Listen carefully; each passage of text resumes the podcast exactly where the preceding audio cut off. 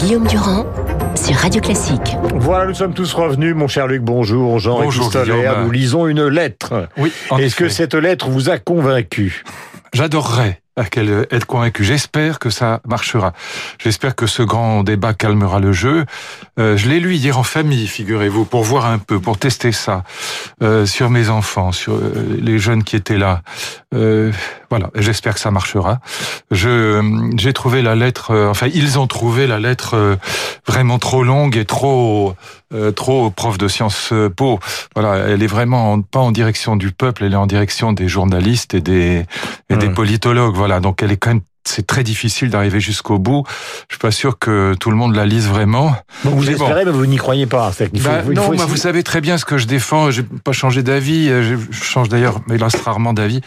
Je, je, je pense que le seul moyen de, de calmer le jeu, c'est bien sûr. Je pense que c'est la dissolution et je pense que Emmanuel Macron a tout à y gagner. Que si ce débat ne mord pas, ne prend pas vraiment ou ne prend que voilà Mhm. chez des gens qui n'ont pas grand-chose à faire chez eux et qui vont aller là parce qu'il y a de la lumière et que c'est chauffé, je pense que ce sera dramatique. Voilà. Mais il y Donc a je pense forcément que autour de lui des conseillers qui lui ont déjà dit que c'était une hypothèse qu'il fallait envisager. j'imagine Et que donc ce débat est voilà. une manière de gagner du temps. C'est très possible, mais encore une fois, je pense que le retour aux urnes serait extrêmement bénéfique pour tout le monde, Mhm. parce que personne ne peut être contre. Si vous voulez une mesure que c'est une mesure qui rassemblerait tous les Français, le retour aux urnes. Je parle de la dissolution.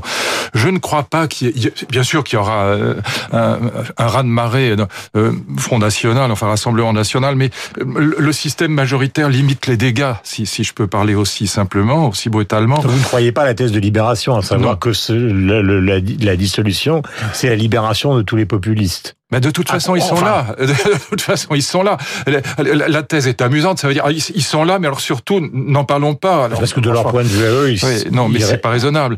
Mieux vaut qu'il y ait 30 députés Front National à la- à l'Assemblée plutôt que euh, plutôt Hmm. que 11 millions ou 12 millions ou 13 millions euh, dans la rue. Bon, et donc euh, voilà, moi je pense que c'est le seul moyen, et je pense que ça permettrait justement au président de la République de prendre de la hauteur et de travailler à élaborer. Qu'est-ce que vous voulez C'est comme ça un gouvernement d'union nationale. Je dis pas que c'est facile à faire. Je dis pas que c'est. Je, je vois bien les objections.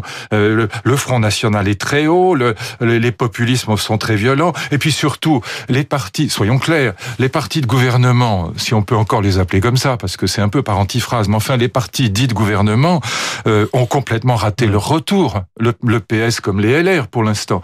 Et donc euh, ils sont pas. euh, ils, ils ont pas retrouvé leur place. C'est le moins qu'on puisse dire. Et donc euh, c'est vrai que l'exercice de la dissolution dans ce contexte-là est très difficile. Je, je comprends parfaitement ça, mais je pense que c'est le seul moyen de calmer le jeu parce que tout le monde est obligé d'être d'accord avec cette mesure. Tandis que le grand débat. J'attends de voir, mais les gens vont dire attendez. Bon, d'abord, euh, le, le président de la des- il y a des République. problèmes- Il y a des problèmes d'organisation. C'est-à-dire maire, pas maire, qui va chapeauter tout ça. Et puis il y a un grand danger, Guillaume, il y a un très grand danger, c'est que le président de la République, normalement, il est là pour fixer le cap. C'est pas, c'est pas le président de l'IFOP, il est pas là pour organiser un sondage. Normalement, il doit savoir où il va.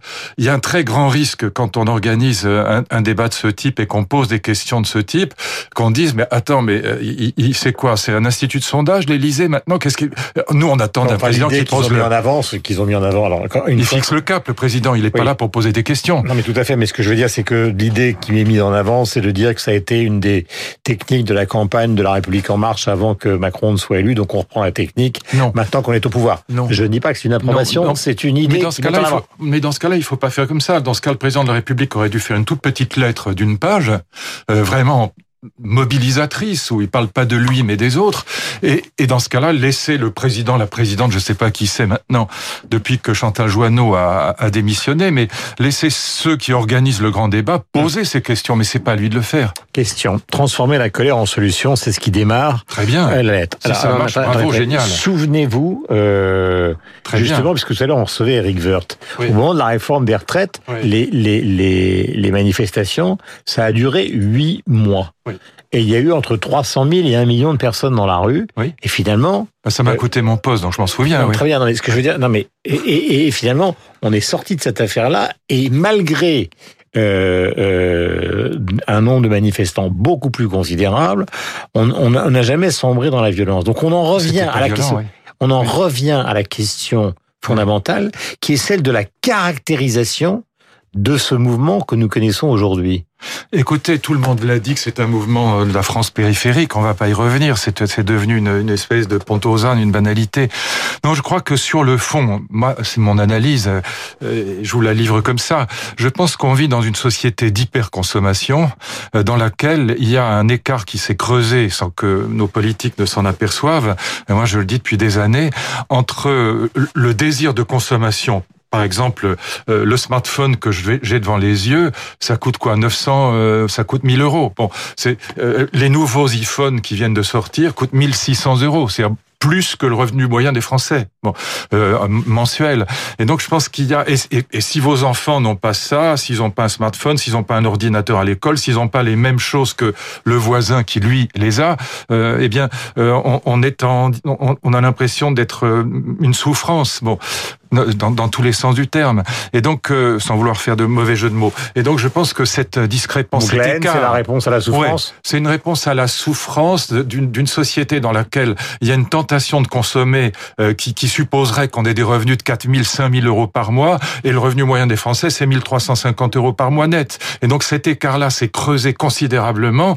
Et, euh, et, je pense que quand voilà, on a rajouté des taxes, on a rajouté ces 80 kilomètres, enfin tout ce qui a déclenché le mouvement, euh, en plus, euh, j'ajoute une dernière chose. Euh, je comprends très bien qu'Édouard Philippe ait voulu tenir bon. Voilà, il s'est dit, et je comprends parfaitement ce qu'il avait dans la tête, c'est pas indigne. Il s'est dit, voilà, tous les gouvernements ont lâché, ils ont reculé. Nous, nous ne reculerons pas. Mais c'est l'histoire du chêne et du roseau. le, le, le, chêne, d'accord, il plie pas, mais quand il rompt, il lâche tout. On a lâché 10 milliards d'euros, mais ça n'a servi à rien. C'est-à-dire que ça n'a pas calmé le jeu. C'est ça le fond du problème. Et ça revient à la caractérisation. Donc là, la caractérisation c'est au fond euh, c'est le stade du miroir entre les différents destins des différents Français qui n'ont plus forcément quelque chose à se dire et qui sont dans, qui évoluent dans un même lieu géographique mais qui n'ont qui n'ont plus le même destin. Qui n'ont plus qui n'ont ils ne sont plus dans le même bateau. C'est pour ça que moi je, je, je le disais euh, au, au LR euh, l'autre jour, je les voyais l'autre jour, je leur disais mais il faut réactiver euh, l'idée gaulliste de participation et d'intéressement parce que l'idée gaulliste de participation et d'intéressement c'était en vérité une idée très profonde philosophiquement. C'était l'idée de faire en sorte qu'on est dans le même bateau. Euh, le chef d'entreprise et l'entreprise gagnent beaucoup d'argent, le salarié aussi. Voilà, mmh. s'il gagne, mais ça je gagne. déjà dans beaucoup de groupes du CAC 40, ça. Euh, mais pourquoi pas Très bien, mais euh, dans les petites entreprises où les chefs d'entreprise gagnent 2500 ou 3000 euros par mois, exactement, ils n'ont pas forcément envie de distribuer l'essentiel de leurs bénéfices. L'essentiel, non, mais mais mais l'idée, c'est c'est quand même l'idée de partage. C'est pas ce que je dis, parce que je souhaite, hein, c'est une non, mais l'idée, c'est l'idée de partage. Moi, moi, je, je, je prends l'exemple qui est celui de l'édition, qui est très symbolique. Euh, quand on se met d'accord avec son éditeur sur un sur un pourcentage de droits d'auteur, bah, quand il gagne beaucoup d'argent, je gagne beaucoup d'argent. Quand je gagne beaucoup d'argent, il gagne beaucoup d'argent. Et donc on, on, est dans le même bateau, on tire le chariot dans le même sens. Donc je pense que cette idée de participation et d'intéressement, mmh. elle est à creuser aujourd'hui pour euh, reconstruire l'idée du même bateau. Voilà. Là, les gens ont, le sentiment, mmh. quand on a des écarts de revenus de 1 à 1000, ça va pas. Voilà, il y a quelque chose qui, il y a quelque chose qui, et ce serait l'intérêt des chefs d'entreprise de, comprendre ça. Voilà, et je pense qu'il y a, y a de ce côté-là quelque chose à travailler. Mais en tout cas, moi, j'interprète cette violence comme, euh, oui, on parle de France périphérique, comme le sentiment des gens de plus être dans le même bateau. Et je pense que quand Emmanuel Macron a dit, par exemple, il suffit de traverser la rue pour trouver un boulot, euh, et qu'il y a un chômage des jeunes de 20%, euh, ça met les familles en transe, ça les met en rage, ça les met en colère. Vous voyez, quand il parle des gens qui ne sont rien dans une gare, et puis de ceux qui sont quelque chose, les gens, ils deviennent fous quand ils entendent des choses comme ça. Euh, le risque des mots, vous l'avez éprouvé la semaine dernière. Les armes, avez-vous dit. Euh, les réseaux sociaux ont explosé, les protestations aussi. Euh, ça vous concerne, ça me concerne, car moi, je passe pour un sorte de, comment peut-on dire, d'abruti geléifié qui n'a pas souligné euh, que vous aviez employé ce mot. Alors, je, je, commence par moi, et vous allez évidemment, parce que c'est plutôt vous euh, qui êtes important dans cette affaire-là. Euh, quand on se connaît euh, et que j'ai entendu ces mots, euh, il est évident que je n'ai jamais pensé une seule seconde que vous faisiez allusion à la sortie de mitrailleuse euh, pour tirer sur la foule. D'où le fait que je n'ai pas relevé à tort, et je dis le lendemain, dans, dans, dans ouais. un, un, un, tweet, ce mot qui pouvait être entendu d'une manière différente par les gens parce que quand on entend les armes en se réveillant le matin, oui. on peut l'impression, on peut avoir l'impression que c'est un appel à l'utilisation des armes à feu. Euh, vous avez répondu, ce n'est pas le cas. Bien sûr. Mais euh, il faut s'expliquer. Car il faut non, toujours compliqué pour que la confiance non, mais... règne. Non seulement je suis un des rares intellectuels à avoir défendu depuis le début le mouvement des Gilets jaunes, donc j'ai défendu ce mouvement, j'ai expliqué quelles étaient les, les raisons de ce mouvement et qui me paraissaient légitimes, l'augmentation de la CSG, l'augmentation de la taxe sur les carburants, le, la, la, limitation à 80 km heure de manière autoritaire. Donc euh, c'est un mouvement que, que j'ai défendu depuis le début. Donc euh, je n'ai jamais, évidemment, jamais, au grand jamais, appelé à tirer sur la foule des Gilets jaunes. Si jamais ça arrivait, ce serait une catastrophe absolue.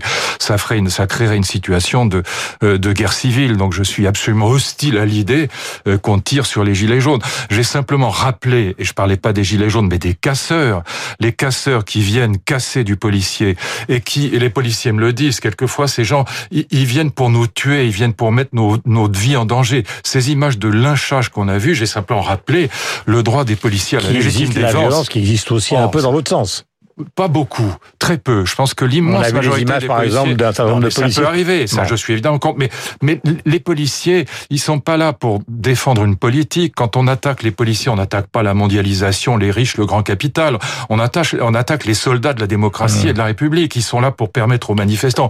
Et donc ces images de lynchage de policiers, maintenant d'ailleurs ça va être le lynchage des journalistes, Mmh. je pense qu'elles sont inacceptables. Mais- Et quand je parlais d'armes, je parlais, je l'ai dit très clairement, je parlais des tasers, je parlais des bâtons, je parlais des, des boucliers, et je ne veux évidemment pas, surtout pas, qu'on tire sur la foule des gilets jaunes. Donc je précise, ah bah, bah, je l'ai précisé tout de suite, mais bon, euh, quand ça Oui, part sur les réseaux sociaux, c'est toujours les mots de la haine, les mots c'est d'irresponsabilité. totalement faux. C'est les mots de la légitime défense des policiers. Enfin, nos policiers, on peut pas accepter ces images de policiers lynchés, pas plus que on peut accepter les images de journalistes lynchés aujourd'hui. Ça n'a pas de sens. On va pas chaque euh, samedi euh, regarder LCI, BFM, écouter les chaînes d'infos Mhm. en continu en se disant ah il y a combien de manifestants, il y a combien de manifestants blessés, il y a combien de flics euh, tabassés. Enfin, écoutez, il faut que cette histoire s'arrête. Voilà. Et donc j'ai rappelé simplement le droit à la légitime défense de nos policiers qui sont pas là pour se faire tabasser, qui sont pas là pour se faire lyncher. Et ils ont, ils ont des, des armes anti-émeutes qui sont évidemment des armes non létales. C'est de ça que je parlais. Et ils ont le droit de les utiliser quand leur vie est menacée. Voilà, les choses sont, euh, sont. Et encore une fois, je suis quand même un des très rares intellectuels à avoir défendu ce mouvement des gilets jaunes pendant des semaines. Maintenant, je suis obligé de reconnaître qu'il tourne mal. hein. Voilà, les choses, se- les choses ont tourné à la violence. Et donc, je pense que les gilets jaunes devraient eux-mêmes dire attendez, on n'est pas des casseurs. Euh, D'ailleurs, il y en a qui le font. Il y en a qui ont protégé des policiers. Donc, euh, euh, je les invite à continuer dans ce sens-là plutôt qu'à se laisser phagocyter par des casseurs qui qui mettent la vie des gens en danger. Il est 8h56 sur l'antenne de Radio Classique. Euh, donc, nous avons parlé de cette lettre, des perspectives euh, politiques, euh, puisque cette lettre est abondamment commentée par les journaux ce matin. Évidemment, vous en entendrez parler toute la journée. Vous avez aussi un débat donc euh, dans la presse, sur la presse, euh, concernant l'attitude euh, des chaînes d'infos avec des interrogations évidemment qui sont légitimes puisque d'une certaine manière euh, les gilets jaunes ont l'impression qu'ils ne sont pas écoutés par ceux qui parlent d'eux et que de l'autre côté ceux qui regardent la télévision ont l'impression que euh, d'une manière trop abondante eh bien les chaînes de télévision font la promotion des gilets jaunes donc on est dans l'incompréhension totale des deux côtés. Il est 8h57 Ça s'arrête. il est 8h57, vous êtes sur l'antenne de Radio Classique. Nous avons rendez-vous, figurez-vous, avec Franck Ferrand.